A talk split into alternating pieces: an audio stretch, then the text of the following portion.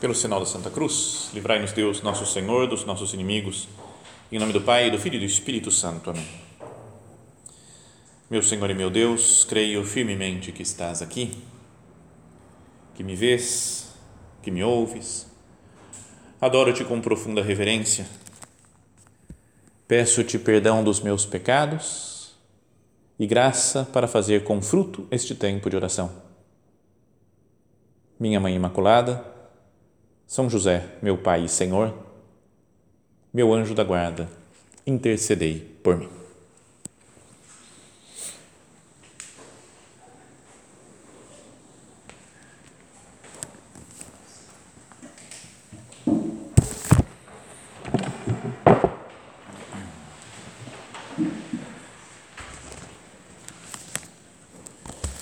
No início, ainda no primeiro capítulo do Evangelho de São Lucas, se diz né, que no sexto mês, o anjo Gabriel foi enviado por Deus a uma cidade da Galileia chamada Nazaré, a uma virgem prometida em casamento a um homem de nome José da casa de Davi, e o nome da virgem era Maria.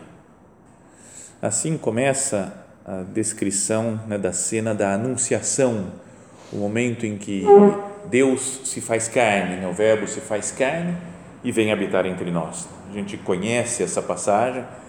Maria se assusta né, com aquela saudação: Alegra-te, cheia de graça, o Senhor é contigo.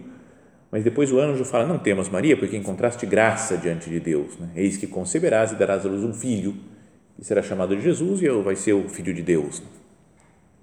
Ela pergunta como acontecerá isso. Fala: O Espírito Santo virá sobre ti e te cobrirá né, com a sua sombra Portanto, o filho, aquele que vai nascer de ti, será chamado filho de Deus. Então ela fala: Eis aqui a serva do Senhor, faça-se em mim segundo a tua palavra. Mas isso fala que foi o anjo Gabriel foi enviado por Deus a uma cidade da Galileia chamada Nazaré.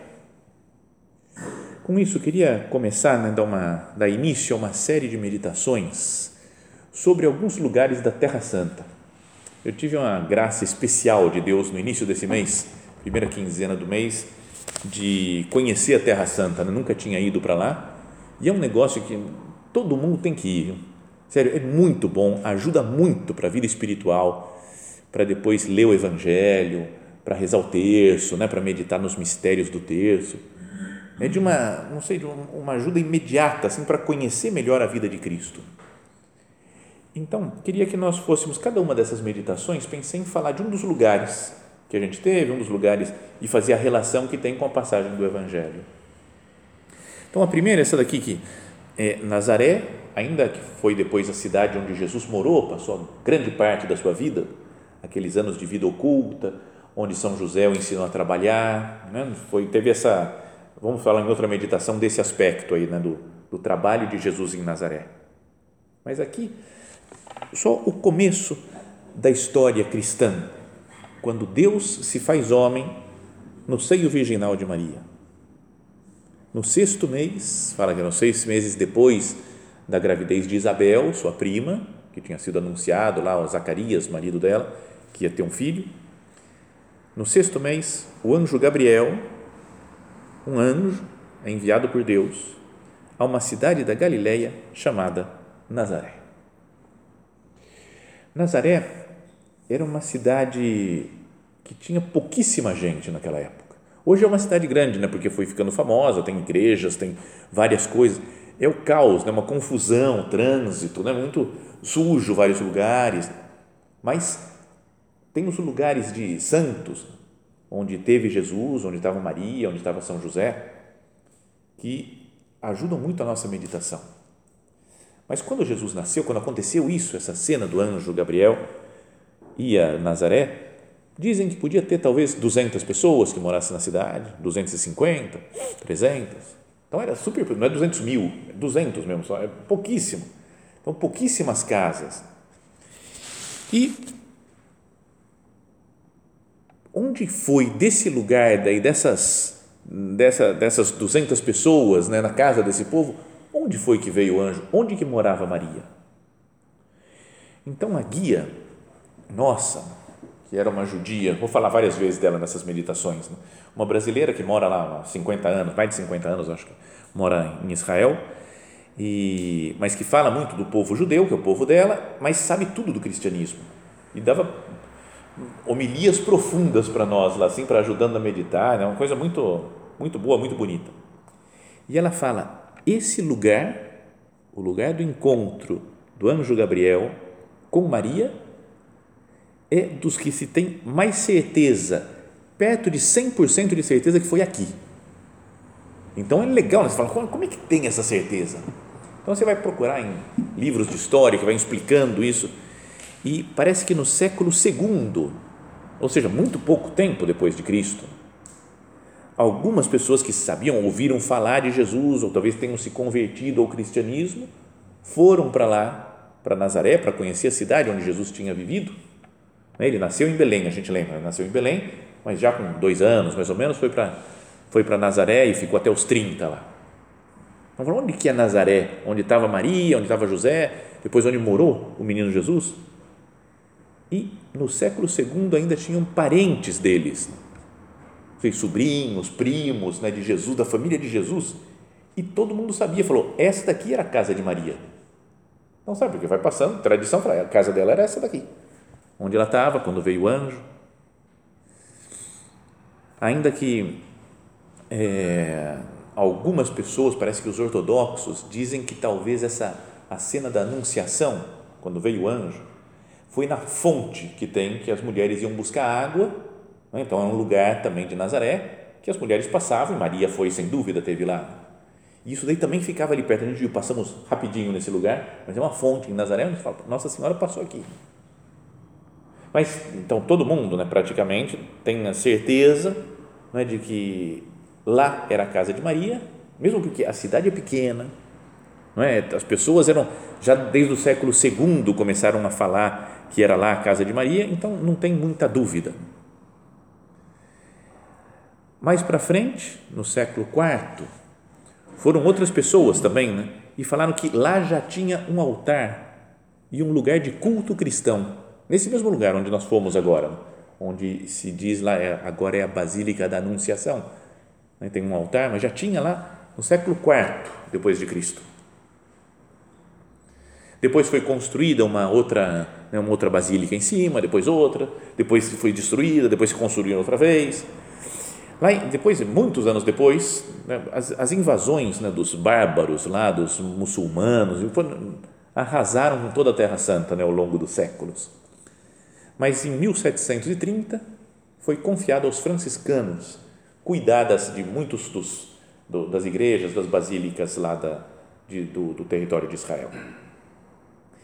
E a basílica que tem atualmente é bem recente, né? foi construída em 55, foi, começou a ser construída em 1955, não faz nem 100 anos ainda. E ela tem três níveis, a basílica.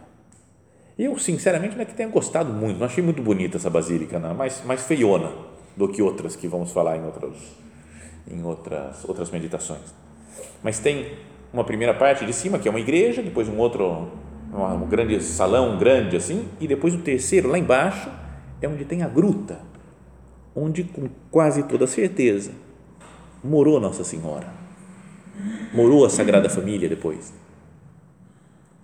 E é como uma continuação, a guia explicou, continuando essa espécie de gruta que tem aqui, imagina que tem umas paredes e essas paredes são o complemento da casa o que está na Santa Casa de Loreto, na Itália. Sabe, tem uma, uma história também que na época das cruzadas, talvez levaram essas pedras, alguns levaram para Loreto, porque talvez sabiam que ia cair na mão de, de muçulmanos, vamos salvar um pedaço da casa de Nazaré, e está lá. Né? E estudos arqueológicos falaram que é a mesma coisa, a mesma pedra, mesmo tipo de pedra, mesmo tipo de, de inscrição que tem, está em Loreto e em Nazaré. Então é muito muito bonito, né? muito emocionante né? ver todas essas coisas. Tinha tido outra graça de Deus de 20 anos atrás, ter ido para Loreto também, né? quando morava em Roma. Fui um dia lá em Loreto e é, é impressionante também ver aquelas paredes. É, aqui era a casa da Sagrada Família. Agora juntou, né? completou a casa no lugar mesmo, lá de Nazaré. Então, queria Até gostaria que, sei lá, que essas meditações nossas fossem com PowerPoint, um audiovisual aqui, que fosse mostrando as cenas, os lugares, mas depois procurem ver isso, né? Ah, procura lá Basílica da Anunciação, né? Santa Casa de Nazaré. É, porque agora, né, depois de ter visto esses lugares, né, ter passado por lá, ao ler a passagem aqui do Evangelho, fica muito diferente. Sempre li isso, né, a vida inteira. De, no sexto mês, o anjo Gabriel foi enviado por Deus a uma cidade da Galiléia chamada Nazaré, a uma virgem prometida em casamento, um homem de nome José, da casa de Davi, o nome da virgem era Maria. Mas sempre imaginava meio essas pinturas renascentistas, sabe as pinturas que tem de um anjo que chega, Nossa Senhora num num reclinatório, com uma Bíblia talvez na mão, né, umas flores, uns vasos. E aí você vê lá o lugar e você fala, cara, não é assim. Né? É, tudo bem, um modo poético que, que pode se fazer assim na, na, na arte, na história da arte, porque também esses acontecimentos da vida de Cristo são algo sempre presentes na nossa vida. Então pode se atualizar esses acontecimentos. Mas ver o cenário fica muito mais fácil de fazer aquilo que o nosso padre, né, que São José Maria, sempre ensinou, animou a fazer, que era procurar entrar nas cenas do Evangelho como um personagem a mais. Então, agora, ao ouvir essas passagens, eu falo, meu Deus, foi lá, naquele lugar, que apareceu um anjo e que falou com Nossa Senhora. Então, não sei como pode ajudar né, na vida espiritual de quem não foi um cara assim, um padre vir aqui ficar falando como é que é, né? Então seria bom a gente organizar um negócio, vamos todo mundo para lá, para Nazaré, e aí a gente vê, e aí lá fazer a pregação, né? Falou, é aqui, ó. Então isso ajuda mais, né? Mas enquanto não podemos, enquanto não dá certo, não temos dinheiro para fazer isso, vamos falando assim mesmo. Uma coisa muito, muito legal dessa excursão é que nós ficamos cinco dias, acho quatro ou cinco dias em Nazaré, né, e de lá íamos fazendo visitas né, em outras cidades, né, em Caná, Monte Tabor, Lago de Genezaré, mas a base nossa, na primeira parte da peregrinação, foi Nazaré. E o hotel que nós ficamos era muito perto dessa igreja, da Basílica da Anunciação. Era cinco minutos a pé, mais ou menos. Do meu quarto, eu abria a janela, abria a cortina e via a, na cúpula da Basílica da Anunciação. Eu falei, cara, eu estou dormindo do lado da casa de Maria. Então era super, era muito bonito. Sabem que é, a gente costuma, vocês devem ter esse costume também, né, de rezar às vezes três Ave Marias à noite, antes de dormir, né, pedindo pela pureza, né, pela castidade. E eu tenho esse hábito também, né, por ser da obra, as pessoas da obra rezam sempre e rezo sempre olhando para uma imagem de Nossa Senhora. Não é que tem que estar olhando, mas como eu tenho no meu quarto um quadro de Nossa Senhora, olho para ele enquanto eu rezo a Ave Maria. No primeiro dia que eu estava no hotel, eu falei, cara, não tem, não, tô, não tem, não tem imagem de Nossa Senhora no quarto do hotel. Pô, podia ter, né? Aí falei, opa, peraí. Abri a cortina, cara, rezei olhando para a Basílica da Anunciação. Toda noite era olhando para a Basílica. Falei, para a casa de Maria, não estou olhando. E outra coisa legal foi que, como ficava muito perto do hotel, bom, a gente saía, ia fazer, ia conhecer uns lugares, outras cidades, voltava, às vezes voltava à noite só, né? sete horas era o jantar e a gente chegava, sei lá, 15 para sete, né? então ia se arrumar, tomar um banho, alguma coisa assim e ia para o jantar. Mas daí um dia chegamos, sei lá, não me lembro exatamente os horários, mas tinha uma hora livre antes do jantar. E a gente estava meio cansado já, né, de andar para lá e para cá. E meus pais, que foram junto, né, também foi outra alegria imensa ter meus pais junto na, nessa peregrinação. Falei com meu pai, falei, pai, vocês estão muito cansados? Ele falou, um pouco, mas. Falei, não quer ir lá na Basílica da Natividade? Na Natividade, não, perdão, da Anunciação? E a gente tentar ver se a gente consegue entrar e ficar sozinho. Não sei se está aberta a Basílica. Ele falou, vamos, vamos lá. Então fui eu, meu pai e minha mãe mas eles estavam andando devagarzinho, meu pai com uma bengala. Mas aí fui lá, cheguei, estava fechado, falei, não, tenho que conseguir. Fui em outro portão, busquei, não sei o que. Bom, perdemos, perdemos uns 20 minutos mais ou menos só nessa manobra. Mas encontrei um padre, um franciscano. Ele falou, não, a igreja está fechada, mas eu, eu abro para vocês, não tem problema. Pode entrar. Então entramos, ele abriu a porta e ficamos sozinhos, meia hora mais ou menos, fazendo oração diante do lugar onde está escrito verbum caro hic factum est. O verbo se fez carne aqui. Então é super emocionante, não? porque o momento, você fala assim, foi ali o lugar que, que Nossa Senhora recebeu o anjo e falou: Faça-se em mim segundo a tua palavra. Naquele momento, naquele lugar concreto, o Verbo se fez carne. Então ficamos lá rezando, ficamos em silêncio, nós três, rezando, só contemplando, vendo aquelas paredes, o lugar. Tem um lugar lá que fala que foi aqui, não é? Não precisa ser exatamente aqui, né, nesse lugar que estava Maria, não, mas, mas um lugar simbólico de falar que foi naquela casa. Então ficamos olhando, o tempo, sabe? Uma oração gostosa, assim, sem nada, sem livro, sem nada, sem pregação, assim, só olhando, contemplando aqui. Aí depois, em um determinado momento, tinha já que voltar mais ou menos para o hotel. Meu pai falou: Vamos rezar o Ângelus. Sabe que a gente reza o Ângelus? Não, esses dias do tempo pascal, não, mas rezamos o Ângelus meio-dia. Só que a gente falava, rezamos o Ângelus junto, porque foi é, o anjo do Senhor anunciou a Maria e ela concebeu o Espírito Santo, tudo ali. Né? Eis aqui, escrava do Senhor, faça assim segundo a tua palavra. E depois, e o Verbo aqui se fez carne e veio habitar entre nós. Então rezamos o Ângelus. Aí eu sei que meu pai gosta de umas coisas espirituais assim. Ele gosta de comentar. Vai, pai, vai, comenta alguma coisa aí. Dá uma, faz uma homiliazinha para gente. Ele gosta dessas coisas. E aí ele falou Nesse ponto, o céu encontra com a terra, o divino encontra com o humano. Cara, só isso daí eu já falei, é verdade, né? Porque é impressionante. Você fala, a, a nossa vida espiritual, o cristianismo, não é uma religião etérea. Tem umas coisas lá no espaço, não, sei lá, num dia a gente vai ver. Não, Deus se misturou com a vida real, concreta, material num lugar concreto da história. Então é bonito ir lá tocar no lugar e falar assim: é aqui. Deus tocou aqui.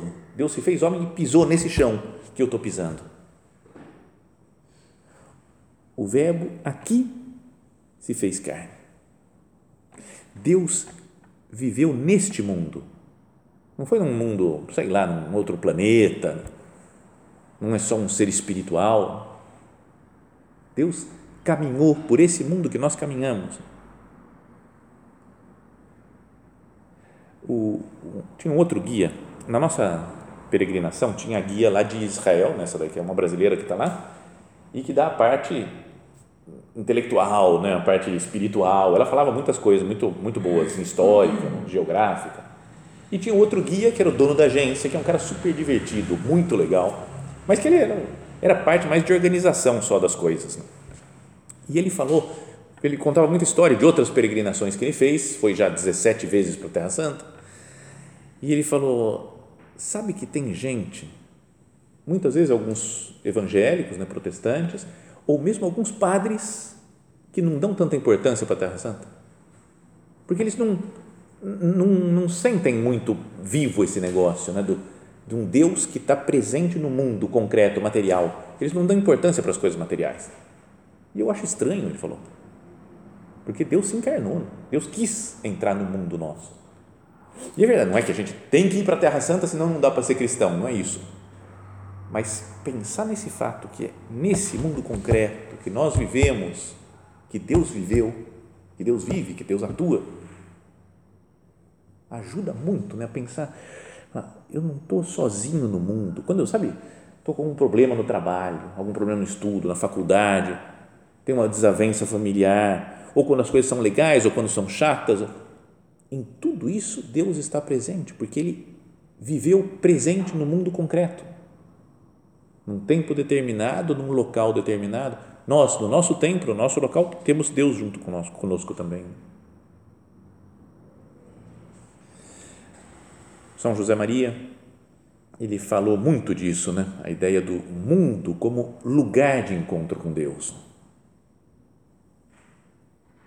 Não é só num, dentro de uma igreja ou dentro, sei lá, num, num retiro espiritual que eu me encontro com Deus. quando eu me afasto de tudo, no mundo concreto, onde Jesus viveu também. Esse mundo concreto, trabalhando, é o nosso lugar de encontro com Deus. Numa homilia de muitos anos atrás, né, da década de 60, na Universidade de Navarra, ele falava, falando da, da, do significado escatológico da Eucaristia, né, falar a, a comunhão, a Eucaristia, anuncia também o fim dos tempos né, uma, anuncia realidades sobrenaturais, grandiosas, mas ele dizia depois: essa verdade tão consoladora e profunda, este significado escatológico da Eucaristia, como os teólogos costumam denominá-lo, poderia, no entanto, ser mal entendido. E assim aconteceu sempre que se quis apresentar a existência cristã como algo unicamente espiritual, espiritualista, quero dizer próprio de pessoas puras, extraordinárias, que não se misturam com as coisas desprezíveis deste mundo ou que, quando muito, as toleram como algo necessariamente justaposto ao espírito enquanto aqui vivemos. Tem gente que entende assim no cristianismo como se fosse algo só um espiritualista.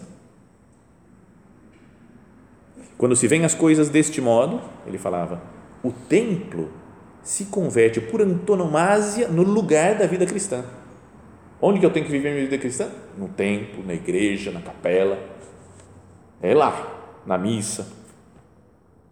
E nessa altura, ser cristão é ir ao templo, participar de cerimônias sagradas, incrustar-se numa, numa sociologia eclesiástica, numa espécie de mundo segregado que se apresenta a si mesmo como anticâmara do, anticâmara do céu enquanto o mundo comum vai percorrendo o seu caminho. Isso às vezes tem até no, no modo, no linguajar da igreja, né? por aqui. A gente fala assim, não, ele voltou para o mundo. Não é? Parece como, se fosse o mundo um sinal de perdição. Dá para entender né, o que estão dizendo, né? que a pessoa voltou a pecar, está longe de Deus, voltou as costas para Deus. Não é? Mas fala, você é de Jesus ou você é do mundo? Eu sou das duas coisas, porque Jesus viveu no mundo, Jesus está presente no mundo. Assim, continua nosso Padre, a doutrina do cristianismo, a vida da graça, andariam como que roçando só, passando de leve no buliçoso avançar da história humana, mas sem se encontrar com ele. Nesta manhã de outubro, ele estava pregando lá, enquanto nos preparamos para adentrar-nos no memorial da Páscoa do Senhor, respondemos simplesmente não a essa visão deformada do cristianismo A minha visão é muito espiritualista. Acho que não dá para me santificar no mundo, que o mundo é o lugar de perdição só. Tá todo, não tem, não tem o que fazer mais. Então começa a falar, reparem um momento em como está emoldurada a nossa Eucaristia, porque estava celebrando missa, era uma homilia isso daqui, a nossa ação de graças. Encontramos-nos num templo singular. Poderia dizer-se que a nave é o campus universitário, porque ele estava celebrando no, ao ar livre, na universidade, lá assim. Então, falou, o campus universitário é como se fosse a nave da igreja, né, o corpo grande da igreja. O retábulo, essas imagens que tem aqui atrás do sacrário, a biblioteca da universidade, né? então devia estar nas costas dele, lá para trás dele, o, o retábulo, a biblioteca. Falou como se fosse a imagem aqui de Deus. Além as máquinas que levantam novos edifícios e por cima o céu de Navarra. Será que esta enumeração não está confirmando de uma forma plástica e inesquecível que é a vida corrente o verdadeiro lugar da existência cristã?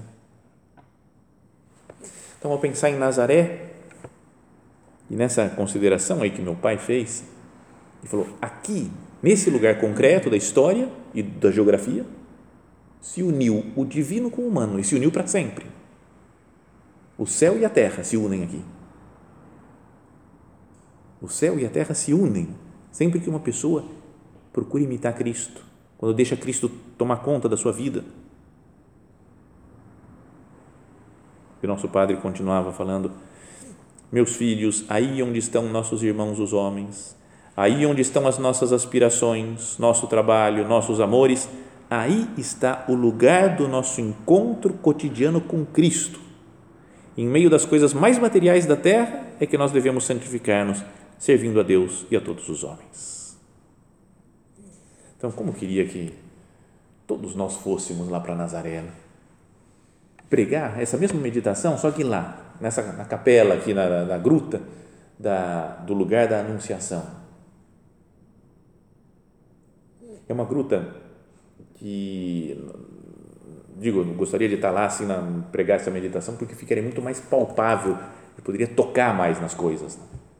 Ainda que tenha uma gruta, uma, uma grade na frente dessa gruta, e que não, a gente não pode entrar, né? normalmente não pode, ser só ver o, o, o altar, ver as paredes da casa de Maria.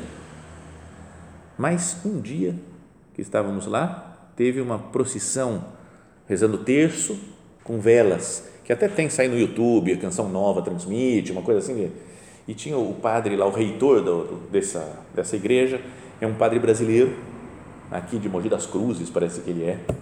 E, e então reza o terço, não sei quem rezou em várias línguas, porque tem gente em francês, rezavam em árabe, em português, em espanhol, em italiano, foi rezando em várias línguas o terço. Mas depois, no final, graças ao nosso guia também, ele falou: põe o Padre Guilherme lá dentro para ele, ele entrar na gruta. Então, depois que foi embora todo mundo, ele juntou eu, que estava lá de visitante, mais uns dominicanos franceses que estavam de passagem também, falou: vem vocês aqui, vem cá, vem cá, vou abrir rapidinho para vocês. Abriu a grade, então a gente pôde entrar, beijar o lugar onde está escrito lá, assim, o lugar, fala assim, aqui o Verbo se fez carne Aí eu fui lá na parede, assim, toquei nas grutas, coisa antiga, assim, eu falei, cara, aqui Nossa Senhora deve ter apoiado o braço aqui nesse negócio, aqui nessa parede.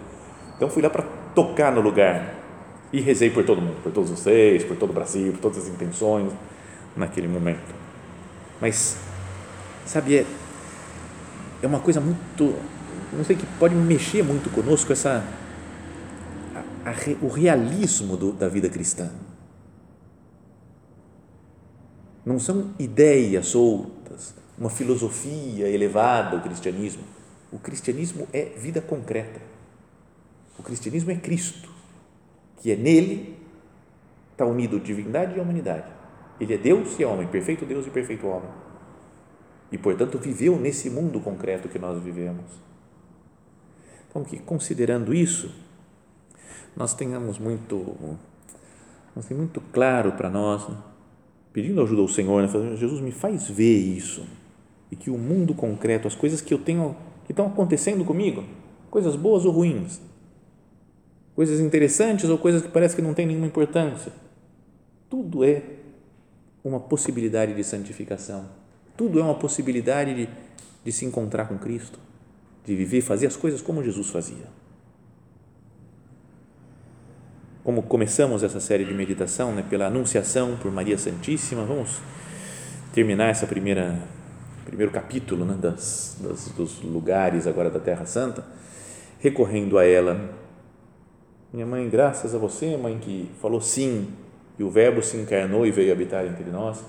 Ajuda cada um de nós né, a fazer nossa oração, pensando, meditando nesses lugares da Terra Santa, mas, sobretudo, que nós nos encontremos com Cristo nas situações concretas, materiais do nosso dia a dia.